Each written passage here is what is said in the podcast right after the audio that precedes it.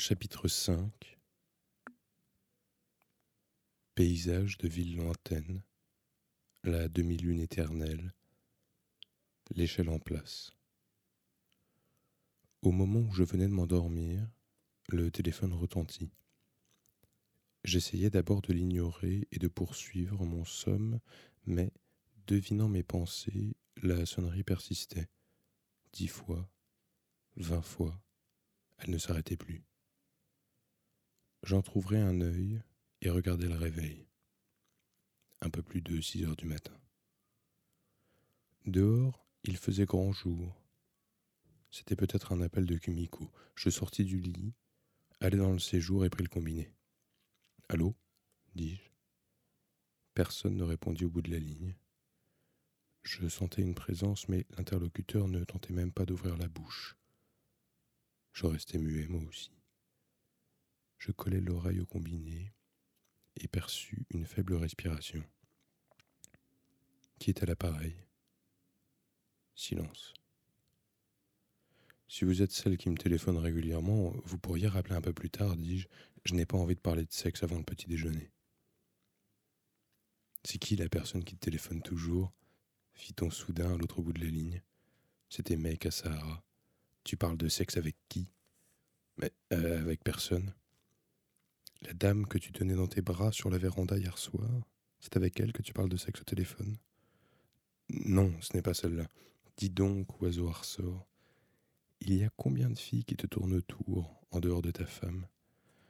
Ça serait trop long de t'expliquer. Surtout, il est 6 heures du matin et en plus, je n'ai pas beaucoup dormi cette nuit. C'est bien toi, en tout cas, qui es venu chez moi hier soir. Oui, je t'ai vu avec cette femme. Vous étiez dans les bras l'un de l'autre. Ça ne veut vraiment rien dire. Comment pourrais-je t'expliquer? C'était une sorte de petite cérémonie. Tu n'es pas obligé de te justifier, répliqua sèchement Maïka Sahara. Je ne suis pas ta femme. Mais si je puis me permettre, tu as sûrement un problème. Peut-être. Et même si tu en vois de toutes les couleurs en ce moment, tu es dans une terrible situation, je le sais. J'ai l'impression que c'est toi-même qui l'as créé. Tu as un problème de base, et c'est lui qui t'attire d'état d'ennui comme un aimant. Donc, toute femme dotée du moindre bon sens devrait t'abandonner au plus vite. Tu as sans doute raison. Mais Kassahara resta un instant silencieuse à l'autre bout de la ligne, puis elle tout sauta. Tu es bienvenu dans la ruelle hier soir. Tu es bien resté longtemps debout derrière ma maison. Un vrai cambrioleur amateur, je t'ai vu, moi. Pourquoi tu n'es pas sorti alors?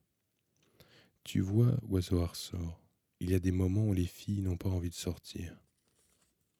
Il y a des fois comme ça où on se sent méchante, où on se dit s'il veut attendre, eh bien, laissons-le attendre pour de bon. Hmm. Mais j'ai trouvé que je n'étais pas gentil, alors je me suis donné la peine d'aller chez toi, comme une idiote. Et je tenais une femme dans mes bras. Dis donc, elle n'est pas un peu bizarre celle-là? Personne ne s'habille plus comme ça, et le maquillage qu'elle a. On dirait qu'elle a dérapé dans une autre époque. Elle ferait mieux d'aller chez le médecin, se faire examiner le cerveau, non? Ne t'inquiète pas, elle n'est pas folle, on a tous des goûts différents. Chacun est libre d'avoir les goûts qu'il veut, c'est sûr, mais à mon avis, les gens normaux ne vont pas aussi loin juste par goût. Celle-là, des cheveux aux orteils, c'est, à t'en voir, comme si elle s'était échappée tout droit d'un vieux magazine. Je gardai le silence. Alors, oiseau ressort, tu as couché avec elle? Non, je n'ai pas couché avec elle, dis-je après une légère hésitation. Tu es sûr? Oui, oui, je n'ai pas ce genre de relation physique avec elle. Dans ce cas, pourquoi tu l'as prise dans tes bras? Les femmes ont tout simplement envie qu'on les prenne dans les bras de temps en temps. C'est possible, dit Mekassar, mais je crois qu'une idée comme ça est un peu dangereuse. Tu as raison, finis-je par admettre. Elle s'appelle comment? Crétacano. Mekassara resta un instant silencieuse à l'autre bout de la ligne avant de demander. C'est une blague, non? Pas du tout. Sa sœur aînée s'appelle Malta Cano. Pas possible. C'est pas son vrai nom, hein? Non. C'est son nom professionnel. Ce ne serait pas un duo de comiques par hasard? Ou alors elles ont quelque chose à voir avec la mer Méditerranée Il y a en effet un rapport avec la mer Méditerranée. Et sa sœur s'habille normalement À peu près. Du moins, s'habille-t-elle un peu plus normalement que sa sœur cadette, mais elle porte toujours le même chapeau rouge en plastique. Je ne la sens pas très normale, elle non plus. Comment tu fais pour fréquenter toujours ce genre de gens à côté de la plaque? Ce serait trop long à raconter. Si les choses se calment un jour, je pourrais peut-être te l'expliquer. Mais ce n'est absolument pas le moment, j'ai les idées trop embrouillées, et la situation est encore plus compliquée. Hum, dit Meika d'un ton dubitatif. En tout cas, ta femme n'est pas encore rentrée, hein? Non, pas encore. Tu es une grande personne, oiseau ressort. Alors pourquoi tu ne te sers pas un peu de ta tête pour réfléchir? Si ta femme avait changé d'idée et qu'elle était rentrée à la maison hier soir, au moment où tu serrais étroitement cette femme dans tes bras, qu'est-ce qui se serait passé à ton avis? C'est vrai, ça aurait très bien pu arriver.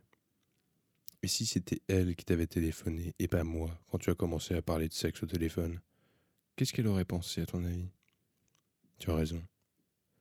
Tu as vraiment un problème, dit Meika Sahara dans un soupir. C'est vrai, j'ai un problème. Arrête d'accepter aussi facilement tout ce que je te dis. Tu crois qu'il suffit d'avouer ses fautes et de s'excuser pour que tout soit réglé? Que tu avoues ou pas, une faute reste une faute. C'est vrai, dis-je. Elle avait tout à fait raison. Encore s'exclama Meika Sahara. Alors, qu'est-ce que tu voulais hier soir? T'es bienvenu chez moi pour chercher quelque chose Oh, ça, n'en parlons plus. N'en parlons plus? Oui. Finalement, c'est. N'en parlons plus. Maintenant que tu as embrassé cette femme, tu n'as plus besoin de moi en un mot. Mais non, je croyais juste à ce moment-là. Mekasahara raccrocha aussi sec. Eh ben dis donc. Mekasahara, Maltakano, Kretakano, la femme du téléphone, puis Kumiko. Mekasahara avait raison. Il y avait un peu trop de femmes autour de moi ces temps-ci. Et chacune venait accompagnée de ses problèmes personnels indéchiffrables mais j'avais trop sommeil pour réfléchir davantage. Avant tout, il fallait que je dorme. Et quand je serais réveillé, j'aurais cette fois quelque chose à faire. Je retournai me coucher et m'endormis. Une fois réveillé, je sortis mon sac à dos du placard, celui que l'on tient prêt pour les évacuations d'urgence contenant une gourde, des crackers, une torche électrique et un briquet. Kumiko avait acheté l'ensemble lors de notre emménagement ici, par crainte du grand tremblement de terre, mais la gourde était vide, la pile de la lampe morte, les craqueurs humides et ramollis. Je remplis d'eau la gourde, jetai les biscuits, remplaçai la pile, puis j'achetai dans un bazar du quartier une échelle de corde utilisée pour échapper aux incendies. Quoi d'autre me serait nécessaire? En dehors des pastilles au citron, je ne voyais rien de plus. Je fis le tour de la maison, fermai toutes les fenêtres, éteignis toutes les lampes. Je donnai un tour de clé à la porte d'entrée, mais me ravisai et laissai ouvert. Quelqu'un pouvait venir me rendre visite. Kumiko pouvait revenir. Et puis, il n'y avait rien d'intéressant à voler dans cette maison. Je laisserai un mot sur la table de la cuisine. Je m'absente un moment. Je reviens. Thé. Mais je m'imaginais la tête de Kumiko si elle trouvait ce bout de papier et quelle serait sa réaction en lisant un mot aussi sec. Je chiffonnai la feuille et écrivis Je dois sortir pour une affaire importante, je reviens vite, attends-moi s'il te plaît. T. J'enfilai un short en coton, un polo à manches courtes, pris mon sac à dos et descendis par la véranda dans le jardin.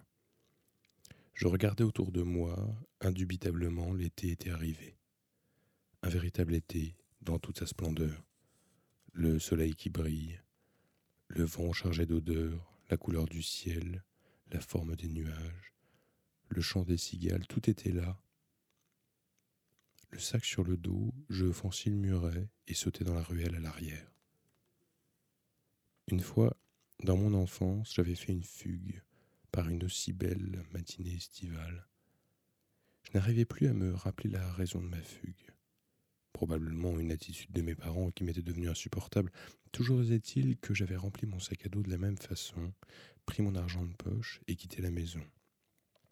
J'avais menti à ma mère, disant que je partais en pique-nique avec des amis, avant de lui demander de me préparer un casse-croûte. il n'était pas rare que nous allions nous promener entre jeunes sans les adultes dans les collines idéales pour la marche à pied située près de chez nous. Je quittais la maison, montais dans le quart de la ligne que j'avais choisie à l'avance et allais jusqu'au terminus. Pour moi, c'était une ville étrangère et lointaine. Puis je pris un autre bus pour une autre ville étrangère et lointaine, encore plus lointaine, dont je ne connaissais même pas le nom, et m'y promenais au hasard.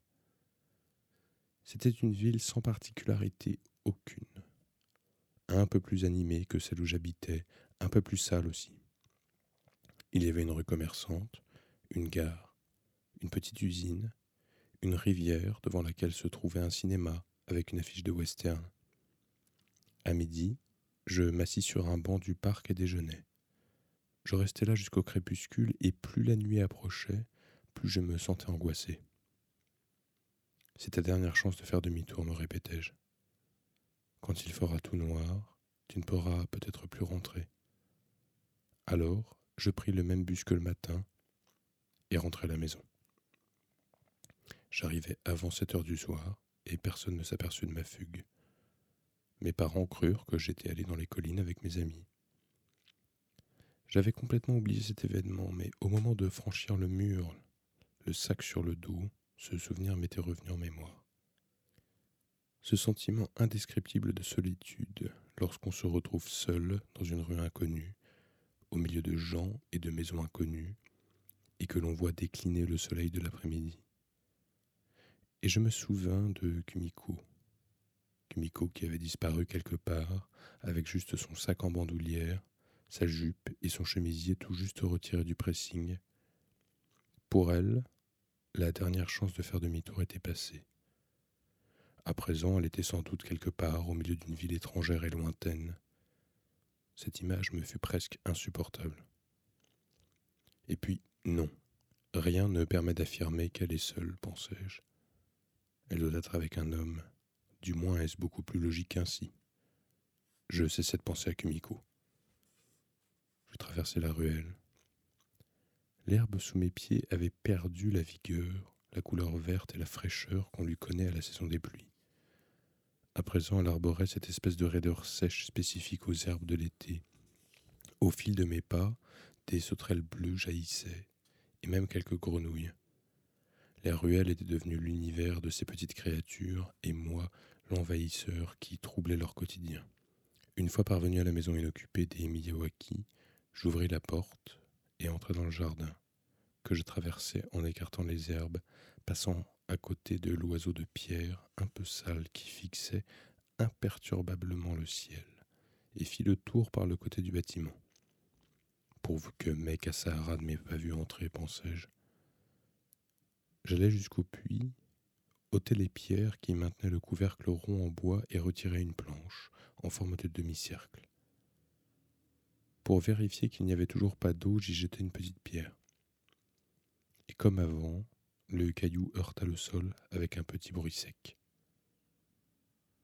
De mon sac, je sortis l'échelle de corde que j'accrochai à un tronc d'arbre proche. Je tirai dessus à plusieurs reprises afin de m'assurer qu'elle n'allait pas se détacher. On n'est jamais trop prudent car si elle venait à se dénouer, il me serait impossible de remonter. Je laissai descendre lentement dans le puits tout le paquet, mais rien ne me dit que l'extrémité de l'échelle avait atteint le fond. Elle ne pouvait pas être trop courte, j'avais apporté la plus longue possible, mais le puits était profond, et j'avais beau essayer de l'éclairer tout en bas avec ma torche électrique, je n'arrivais pas à voir si l'échelle avait atteint le fond. Comme essoufflés par la descente, les rayons de lumière se laissaient absorber et disparaissaient dans les ténèbres. Je m'assis au bord du puits et tendis l'oreille. Quelques cigales criaient entre les arbres, se livrant apparemment à un concours de voix ou de capacité d'organes. Mais je n'entendais pas d'oiseaux. Je pensais avec nostalgie à l'oiseau à ressort. Peut-être n'aimait-il pas entrer en compétition avec les cigales et était-il parti ailleurs. Je tournai mes paumes vers le ciel et captai ainsi la lumière du soleil. Je sentis aussitôt la chaleur sur mes doigts. J'eus l'impression qu'elle pénétrait chaque ligne, chaque pli de ma main. Aucun doute, c'était ici le territoire de la lumière. Tout autour de moi scintillaient dans la clarté estivale. Même les choses impalpables, comme le temps ou la mémoire, recevaient la bénédiction de la lumière d'été. Je glissais une pastille au citron dans ma bouche et restais assis jusqu'à ce qu'elle ait complètement fondu. Et pour la deuxième fois, je testais la fixation de l'échelle en tirant dessus de toutes mes forces. Descendre au fond du puits le long d'une échelle souple se révéla plus difficile que je ne l'avais imaginé. La corde de coton tressé, renforcée de nylon, était d'une solidité à toute épreuve, mais mes pieds se trouvaient dans une position terriblement instable, et les semelles en caoutchouc de mes tennis glissaient dès que j'essayais de marque-bouter un peu plus sur mes jambes. J'étais donc obligé de m'agripper fermement à la corde, au point d'en avoir mal aux mains. Je descendis prudemment et sûrement, échelon après échelon, mais j'avais beau descendre, je n'atteignais toujours pas le fond. Il me semblait que ma descente allait durer éternellement. Je me souvins alors du bruit du caillou quand il avait heurté le fond du puits. C'est bon, je mettais du temps, voilà tout, et cette échelle laissait à désirer. Je venais de compter jusqu'à vingt lorsque la peur m'assaillit.